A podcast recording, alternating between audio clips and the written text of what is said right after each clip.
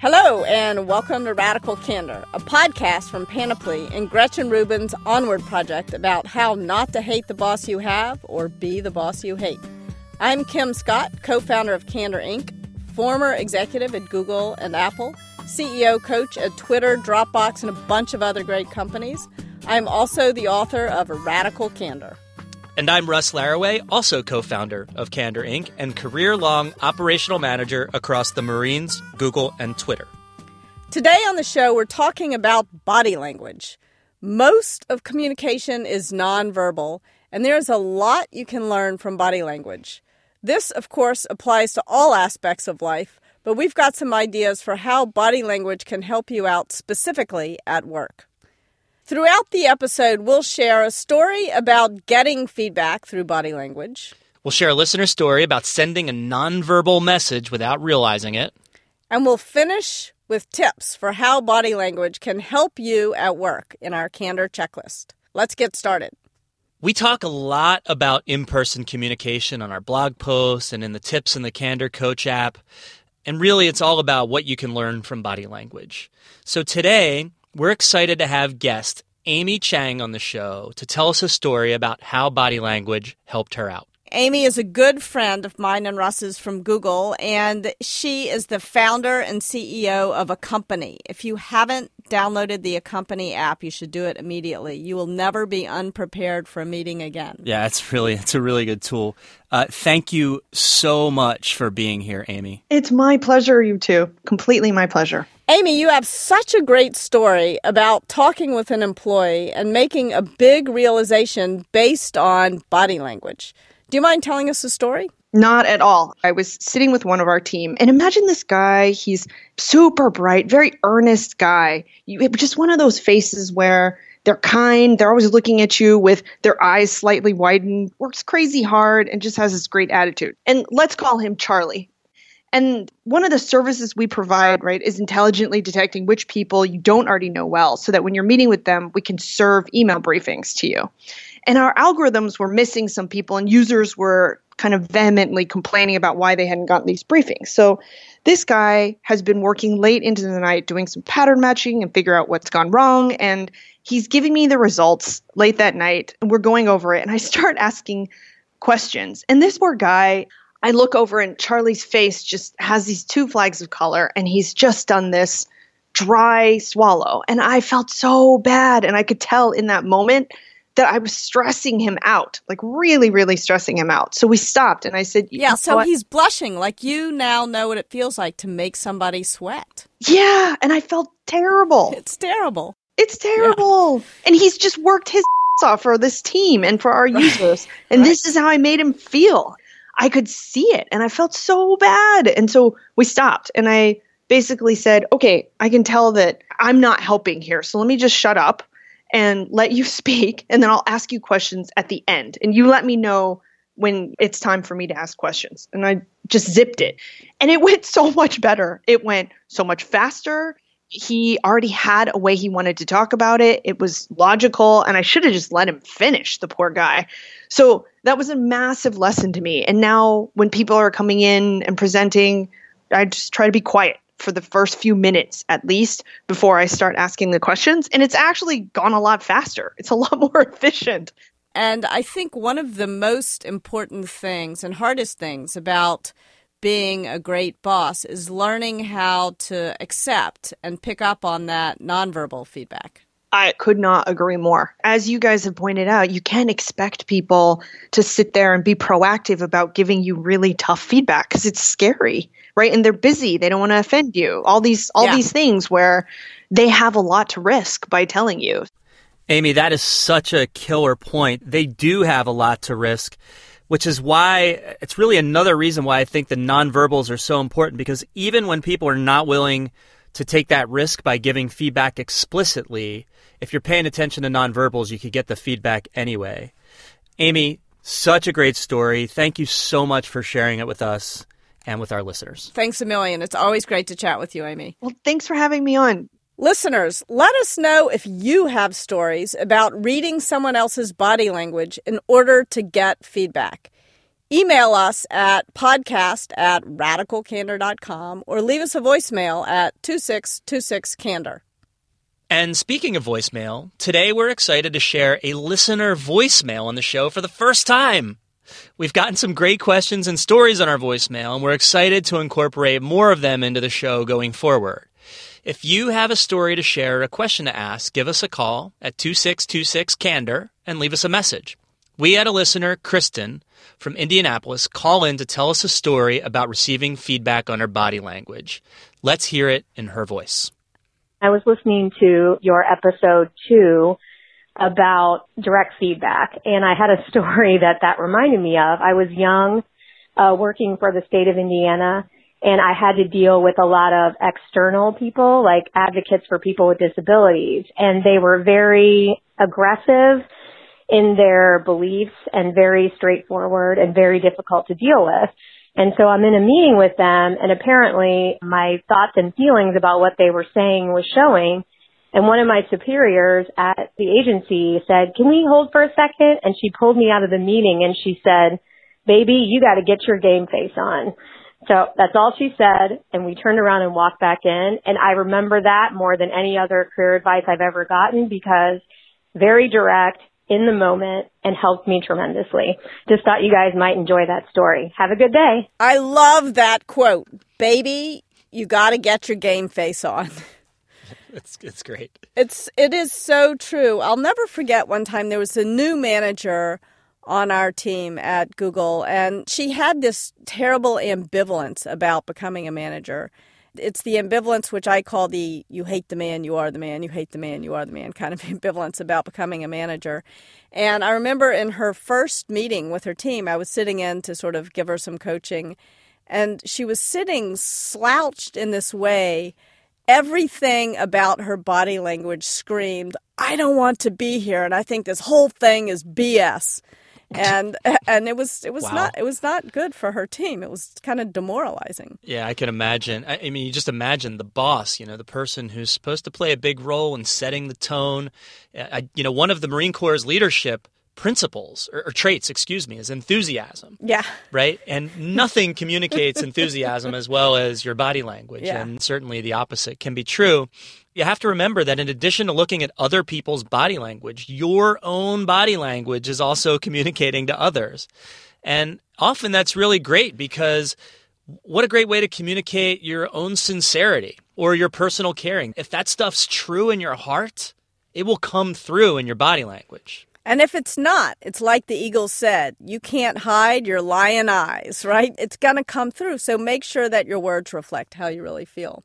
We love this story. Thank you so much, Kristen, for calling in and sharing it with us. We look forward to hearing from more of you all listening out there. You all have great stories, and we want to hear them.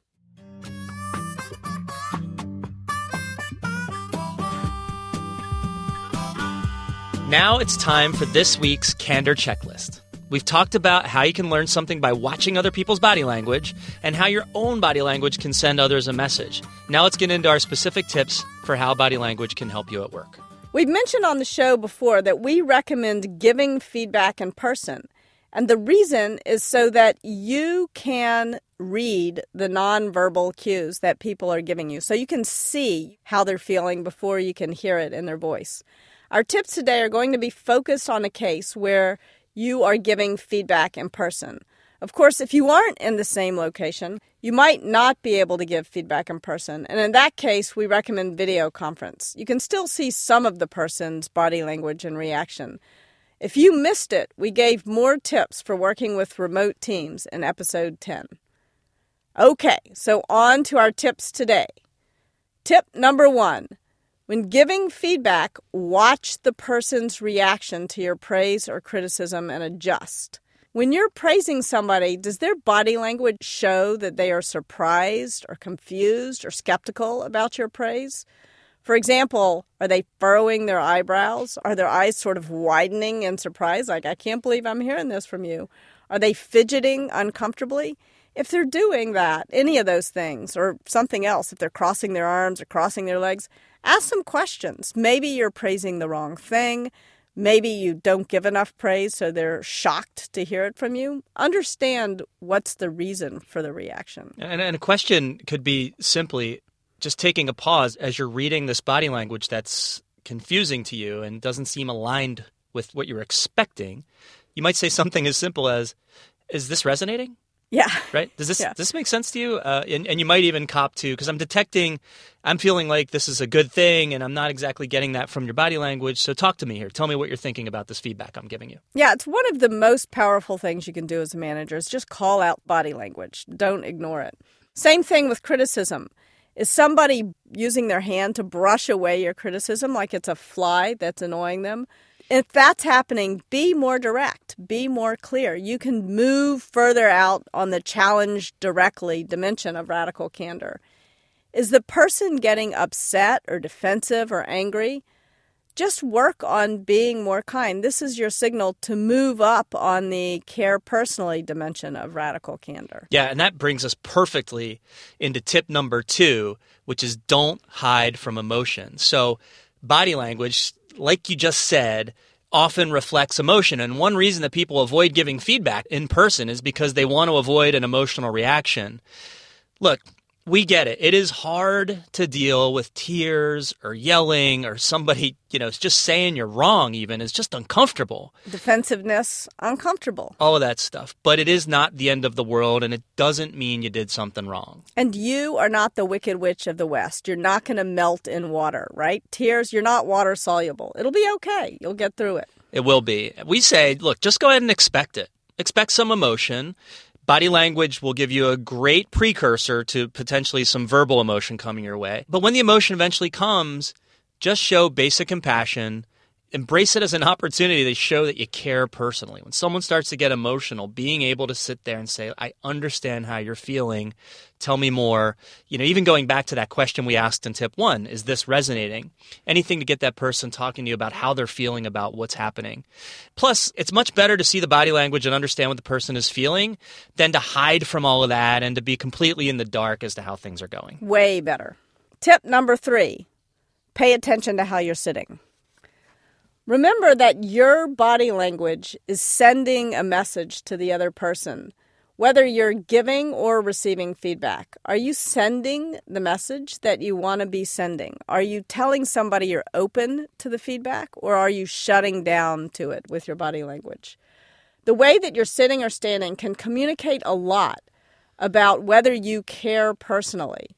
It also communicates a lot about how receptive you are to feedback. So be open. Try not to sit or stand in a closed pose with your arms crossed. Be aware of your face. Sometimes you're scowling when you don't mean to. I feel like you're talking specifically about me right now. You don't, you don't scowl. You're not a scowler. But some I've worked with a bunch of people who do scowl, and it's funny. Often I'll say, "You're scowling. Do you disagree?" And they'll say, "No. This just means I'm thinking." And then I don't have to get so upset about their scowling if I really believe them, which usually I do. So think about these things. Are you crossing your arms? Are you hunched over? Are your fists balled up in your pockets? Or are you relaxed and open? Are you directly looking the person in the eye from time to time? Are you facing the person? Yeah, it's complicated. There's a lot to it, right? There's a lot to be mindful of. Maybe pick one or two of those things, think about them, and check out your own body language in a bunch of scenarios. And then as you start to get more conscious of your body language, you can then branch out and think about different kinds of body language. And also just the interaction. Sometimes with some people, it's better to take a walk so you're not facing them, so you're looking in the same direction. For other people, it's better to sit and see their face. Yeah, for sure, for sure. Tip four use body language to be more confident. Okay, lastly, there's another way that you can use body language to your advantage at work, and that's using your own body language to make yourself feel more confident. Yeah, I- I've I've heard of this. You know, fake it till you make it. um, You're it's like doing it's like doing a big, big power poses before a big interview, right? I know it sounds ridiculous, uh, but it actually, I have seen it work. We already know that body language affects how others see us, but there really is research that shows that changing your body language could also change the way that you see yourself, and more importantly, how you feel about yourself. Yeah, I mean, that's pretty big at the workplace, I'd say. It is pretty important to feel confident. As you can gather, I'm a little more skeptical on sort of this power pose idea. With but all due respect, you were born doing the power pose because you're a white male, right? Yeah. But others of us weren't born doing the power pose. So, very notably, there's the work of social psychologist Amy Cuddy, who found in a study that standing in a posture of confidence can actually raise testosterone in the brain. Now, Russ, I'm sure your testosterone and cortisol levels are always where they should be. well, I'm, be. I'm 45 now, so the testosterone maybe not not as much anymore. Yeah, I but don't know. yeah, I don't know. I doubt it. So how do you stand? I mean, a power pose, like one with your legs wide apart and firm on the ground, and your arms really strong up in the air or on your hips, kind of the Wonder Woman pose. So even if you don't feel really confident, standing in a power pose can make you feel like you are confident. And that is really important for succeeding at work. let's listen to a clip from Amy Cuddy's famous TED Talk from 2012. Tiny tweaks can lead to big changes. Before you go into the next stressful evaluative situation, for two minutes, try doing this in the elevator, in a bathroom stall, at your desk behind closed doors. That's what you want to do. Get, configure your brain to cope the best in that situation. Get your testosterone up, get your cortisol down. Don't leave that situation feeling like, oh, I didn't show them who I am. Leave that situation feeling like, oh, I really feel like I got to say who I am and show who I am. Now that is really incredible. Um, regardless of whether or not science behind power posing is real, I think that's a great tip for anyone. It absolutely is. And I think it's especially important for women. There, there was this woman who I was coaching, and this is, you're going to laugh at me, Russ, but I'm going to tell the story anyway because I felt her pain. I could see when she was presenting, she was kind of hunching over. And I- it seemed to me what she was doing was she was pretending she didn't have breasts. She was pretending she wasn't a woman. And so I played for her this Amy Cuddy talk. And then I said, when you present next time, I want you to thrust your boobs out into the middle of the room. She looked at me like I was crazy, but but she was convinced that understandably. yeah, understandably. But she was convinced to try it, and she was astounded. And I was astounded, frankly, because, uh, like, I love the Amy Cuddy talk, but I didn't know it worked so well for her. But when she just stood up straight and, like, shoulders back, mm-hmm. she presented so much better to the point that everybody in the room was like, wow, what happened? Nobody noticed that she was sticking her boobs out. They just was like, she, she seemed a lot more confident. It was remarkable. And it sounds like a near instantaneous turnaround. Yeah, I love these kind of tips that don't take a lot of practice or what. You just change the way you sit. I, I guess there was a little bit more than just changing the way you're sitting. It was understanding what she was trying to do. She was sort of like pretending she wasn't a woman. So be proud of who you are. That's a great story. I don't know. I think maybe I'm converted. All right, so let's go ahead and summarize the candor checklist for everybody. Tip number one when giving feedback, watch the person's reaction to your praise or criticism and adjust. Tip number two don't hide from emotion. Tip number three pay attention to how you're sitting or standing. Tip number four use body language to be more confident. You can revisit these tips by going to the show notes for the episode at radicalcandor.com slash podcast. And that's it for Radical Candor this week. Our producers are Kristen Meinzer and Jennifer Lai. Thanks also to Laura Mayer and Andy Bowers at Panoply and to Elise Lockhart at Candor Inc. Our theme song is written and performed by the great Cliff Goldmacher. Please let us know what you think of the show and share your stories and challenges with us. You'll find us on Twitter at Candor. Our email address is podcast at radicalcandor.com. And our website is, of course, radicalcandor.com. You can get the Radical Candor book and the Candor Coach iOS app now. The book is available wherever you buy books, and the app is available in the iOS App Store. Android users, we haven't forgotten you. We love you, and we're working on an Android app. I use Android, by the way, so I definitely haven't forgotten them. If you like our podcast, please be sure to tell a friend. And also make sure to subscribe to us on iTunes, Stitcher, your favorite podcast app, so you can automatically get each new episode. And don't forget to leave us a rating or comment wherever you subscribe. It helps other people discover our show. I'm Kim Scott. And I'm Russ Laraway. We'll talk to you next time. Thanks for listening.